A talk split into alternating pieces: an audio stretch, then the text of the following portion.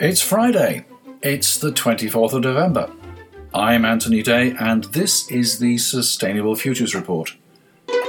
Thank you for listening wherever you are in the world. And listeners to the last episode were in 40 different countries, predominantly the UK and the United States, but increasingly in Australia. G'day, I'll be there next month. Regular listeners in Canada, and a big hello to my one listener in the Cayman Islands. Maybe that's my bank manager on holiday. Thank you to my patrons. More about patrons at the end of this episode, and thank you to all those who've got in touch with suggestions and ideas. This week I'm going to talk about hydrogen. The big question is Is hydrogen the fuel of the future? The first supplementary questions are what will the fuel of the future look like?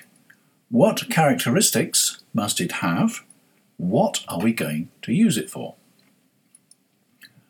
What characteristics must our fuel of the future have? There are several undesirable characteristics of the fossil fuels that provide much of our energy at present, which is why we're considering moving away from them. The principal reason is pollution. Fossil fuels produce carbon dioxide when burnt. Carbon dioxide is a greenhouse gas, and increasing levels of greenhouse gases in the atmosphere are leading to climate change, or what some would prefer to call the climate crisis.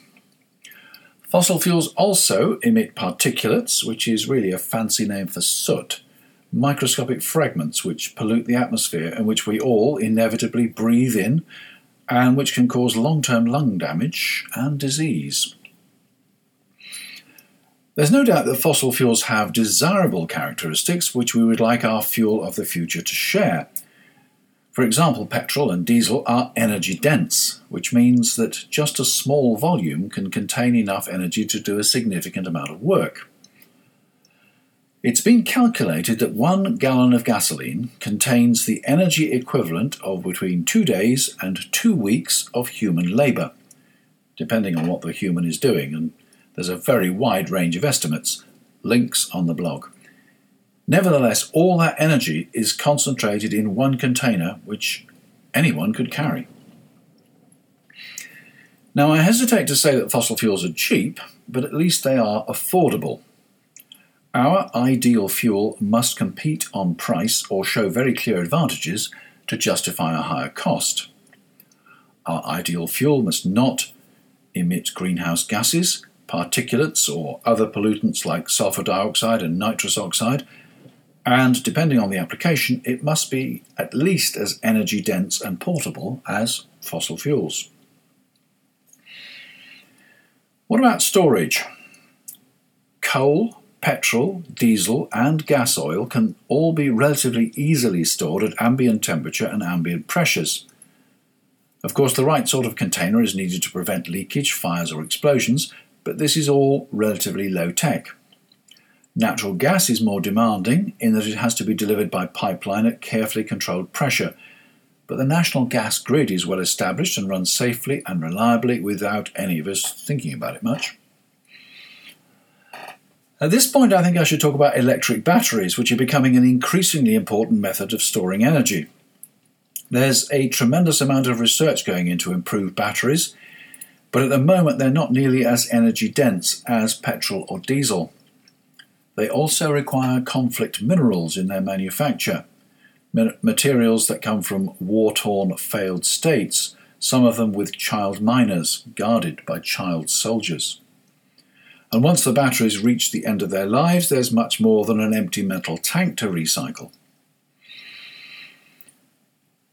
Let's look at production and distribution. How will our ideal fuel measure up on that? Oil has a long established supply chain between refineries and consumers. Industries can be served by rail tanker or pipeline. Home heating fuel is delivered by road tankers. Petrol stations are far less numerous than they used to be, but most motorists, at least in the UK, live within a mile or so of their nearest one. The other side of the refinery the upstream side can be more problematic. Crude oil can be delivered to the refinery by ship or by pipeline, but the ultimate source of the oil is increasingly controversial. While new techniques mean that more oil can be recovered from reserves than was previously possible, oil companies have been forced to exploit wells in increasingly hostile environments, like the Arctic regions and the deep oceans. It's not always successful. And BP's Deepwater Horizon is only one example of things which have gone spectacularly wrong. The oil and gas markets have been revolutionized by the spread of fracking in the United States. By injecting high pressure water into the crevices in shale and oil bearing rock, producers have been able to extract oil and gas, not without controversy. Many claim that there are risks of polluting the water table and drinking water supplies. They claim that fracking for natural gas can release fugitive methane emissions, and methane is a significantly more potent greenhouse gas than carbon dioxide. Some say 20 times as bad, some say 120 times as bad. Some countries, like France and Scotland, have put a total ban on fracking. In England, preliminary drilling has taken place and protesters have been arrested. It's expected that the Secretary of State will shortly give approval for production to start. Apparently, the decision has been held over because it was not considered to be a good idea to announce the approval during the recent COP23 climate conference in Bonn. Our ideal fuel should not cause greenhouse gas emissions from the production process and ideally should be distributed using existing pipelines and tankers. And how do we use it? According to Wikipedia, 20% of energy is used in residential and commercial buildings, and a further 26% by transport. The remaining 54% is consumed by industry. Our ideal fuel should serve all those needs. Well, how does hydrogen measure up? First of all, is it clean? Hydrogen releases energy either in an internal combustion engine, like the engine of a petrol car, or in a fuel cell. The internal combustion engine is attractive because it's existing technology and only needs a modification to the fuel delivery system. There's a company in the United Kingdom which will convert your road vehicle or your stationary engine to run on hydrogen. For some reason, they're based in Shetland, equidistant from Scotland, the Faroe Islands, and Norway. Hydrogen burnt in an internal combustion engine is very clean. The process produces pure water and very low levels of nitrous oxides. No particulates. The fuel cell is a completely different technology from the internal combustion engine. It is fed with hydrogen and produces electricity, some heat, and pure water. The most important difference between the fuel cell and the internal combustion engine running on hydrogen is that the internal combustion engine is about 20 to 25% efficient, whereas the fuel cell is closer to 60% efficient. Car makers BMW and Ford have produced internal combustion engined cars running on hydrogen but Toyota has chosen to go with fuel cells.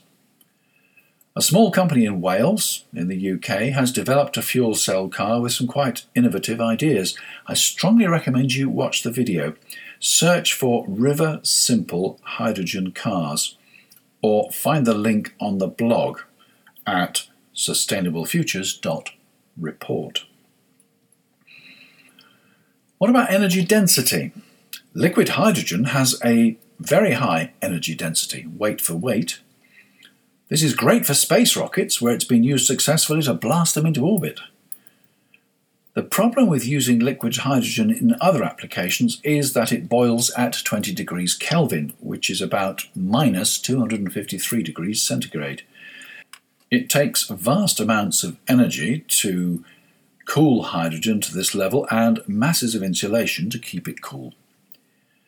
Toyota's Mirai fuel cell car takes 5 kilograms of hydrogen and needs to store it at 700 bar, that's about 10,000 psi, to reduce it to an acceptable volume. That gives a range of about 300 miles, or just under 500 kilometres. Commercial vehicles, lorries, buses, trains can all use hydrogen. They can use bigger storage tanks, which will still be much smaller in relation to the payload than that in a passenger car. Stationary engines or static fuel cells have far less constraint on space for fuel storage, so the tanks can be bigger and can operate at lower pressure. Storage and distribution are an issue. There are only three public hydrogen filling stations in the UK at present, although more are planned. The existing infrastructure of tankers and pipelines used for oil and natural gas can certainly not be used for hydrogen.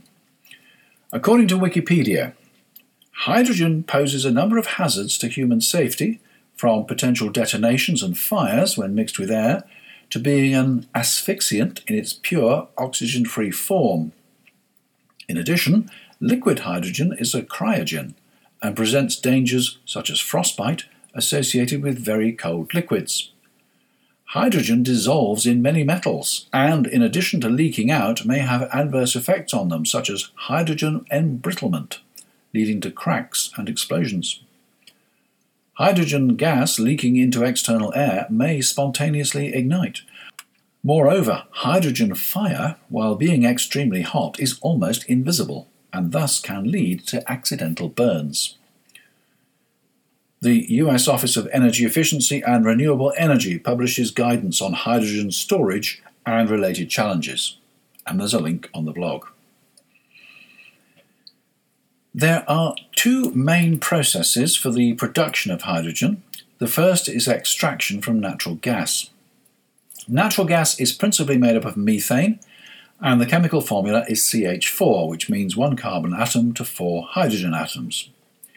Stripping out the hydrogen leaves the carbon, which reacts with oxygen in the extraction process and produces CO2 or carbon dioxide. Thus, a hydrogen engine or fuel cell can be almost completely clean in operation, but the CO2 emissions have been released at the point of hydrogen production. It's a similar argument to electric power. Electricity is totally clean at the point of use, but it may have come from a polluting power station. The other process is electrolysis, which involves passing an electric current through water. Water is H2O, two hydrogen atoms to one of oxygen, and the process splits them apart. There are no greenhouse gas emissions, but electrolysis is not very efficient, and the hydrogen produced can contain as little as 40% of the energy in the electricity used. This may make sense where there is excess renewable energy, but it is a very inefficient use of energy produced by a traditional gas, coal, or nuclear power station. The current UK pump price makes the fuel cost per mile of hydrogen comparable with a petrol or diesel car, although hydrogen is significantly more expensive than gasoline at the pump in the US. There are very few hydrogen cars on the road at present, but the Toyota Mirai is on sale at £65,000. That's about 85,000 US dollars. It's an expensive car, although it's designed to be a luxury car, and is still less expensive than the Tesla Model S, their pure electric vehicle. At this stage, Toyota prefers to lease the Mirai rather than sell it outright. Interestingly, the Riversimple hydrogen car company in Wales is planning the same approach. In summary, then, how does hydrogen measure up? It's almost totally clean and emission free at the point of use. The cost of fuel is currently about the same per mile as petrol or diesel. A hydrogen car can be refueled as quickly as a petrol car and much faster than an electric car. However, Current methods of production are either very inefficient or produce greenhouse gas emissions. There is no distribution infrastructure at present apart from three vehicle filling stations in the UK and similarly small numbers in the United States and in some European countries. Hydrogen cannot be distributed using existing tankers or pipelines. These must be built specifically for transporting hydrogen. Actually, that's not totally true, as we'll see later on. On balance, hydrogen doesn't look like a good idea, but there's a whole lot more to this story. Apart from Toyota, BMW, Ford, Mercedes, Nissan, and many others are all working on hydrogen fuel cell cars. These companies are members of the Hydrogen Council, and so are Shell, Total, Statoil, Mitsubishi, and other major corporations. At COP23, the climate change conference in Bonn last week, they claimed that hydrogen could power between 10 and 15 million cars by 2030. Clearly, they expect the problems to be overcome. The Nikola Corporation is launching its hydrogen powered Nikola One truck. And it says on its website it comes with a million miles free hydrogen fuel. Do have a look at the website. It's really detailed. It's nikolamotor.com slash one. That's N I K O L A M O T O R dot com slash O N E.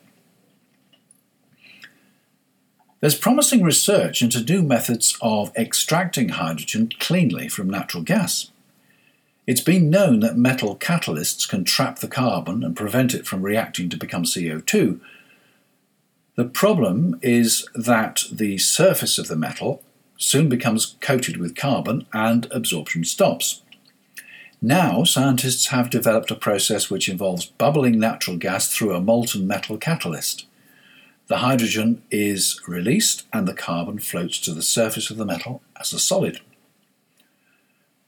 Other researchers have developed a solar powered electrolysis system using cheaper materials for the electrodes and incorporating supercapacitor storage. No data is available yet on the efficiency of the process.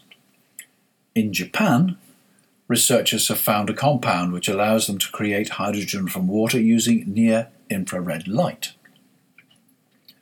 And there are quite a lot of conferences going on on the subject. In January in Brussels, Belgium, the Hydrogen and Fuel Cells Energy Summit takes place. Sadly, I can't go. Over two days, followed by site visits, they'll be talking about an overview of the actual hydrogen and fuel cells market, latest technologies involved in the renewable sources, policy and regulations, power to gas solutions, decarbonisation of the energy sector, hydrogen storage improvements, security aspects in hydrogen production, storage, and distribution, monetisation advice and partnership, hydrogen mobility applications, integration, and standards. One of the conference partners is Hydrogenics, a Canadian company with branches across the world. They were also involved in last week's Hydrail symposium staged in Toronto. The Ministry of Transportation and rail operator Metrolinx invited industry leaders to take a look at how hydrogen fuel cell technology could potentially electrify the entire Ontario rail network without overhead wires. There was a live webcast of the event, and the archive recording is still available on the website. Links to this and many other things that I've covered in this episode are on the blog at sustainablefutures.report, as always. The Hydrogenics company offers a whole range of energy solutions involving hydrogen, and a link to their website is also on the blog. And finally, and this is a very important part of the hydrogen story. I'm coming closer to home, to Leeds in West Yorkshire in the United Kingdom. Leeds City Gate H21 is a plan to establish a hydrogen economy in Leeds. Let me quote from the executive summary of the report. The H21 Leeds City Gate project is a study with the aim of determining the feasibility from both a technical and economic viewpoint of converting the existing natural gas network in Leeds, one of the largest UK cities, to 100% hydrogen. The project has been designed to minimise disruption for existing customers and to deliver heat at the same cost as current natural gas to customers. The project has shown that the gas network has the correct capacity for such a conversion. It can be converted incrementally with minimal disruption to customers. Minimal new energy infrastructure will be required compared to alternatives. The existing heat demand for Leeds can be met via steam methane reforming and salt cavern storage using technology in use around the world today. The project has provided costs for the scheme and has modelled these costs in a regulatory finance model. In addition, the availability of low cost bulk hydrogen in a gas network could revolutionise the potential for hydrogen vehicles and via fuel cells, support a decentralized model of combined heat and power and localized power generation. Now that's a vision. Is hydrogen the fuel of the future? Well, what do you think? I certainly wouldn't rule it out. And that's it for another week. I'm Anthony Day. Thank you for listening to the Sustainable Futures Report. By the way, I told you last week that I was going to commission some researchers to write articles for this podcast. I asked them to write about hydrogen. You should have seen the rubbish I got. It might have suited an encyclopedia. Come to think of it, that's probably where they got it from. No, as usual, I have written and researched all this myself. If you like it, please get in touch and let me know. If you don't like it, please get in touch and tell me why. Mail at anthony-day.com. Next week, we're in December, and next week's Sustainable Futures Report will be devoted to another element. This time it's copper. The week after that, the 8th of December, we have an interview with Georges Monbiot, which you certainly shouldn't miss. And after that, I'm going to take some time off until after Christmas. I expect you'll want some time off too. If you're thinking of Christmas presents, well, why don't you sign up as a patron of the Sustainable Futures Report? Just go to patreon.com slash SFR, that's P-A-T-R-E-O-N dot com slash SFR, where you'll find all the details. I'm grateful to all my current patrons and their contributions to covering the expenses of running this podcast. You know who you are. Thank you all, wherever you are in the world. And yes, that's it for this week. Have a great week. I'll catch up again on the 1st of December. This is Anthony Day. That was the Sustainable Futures Report, and that's all for now.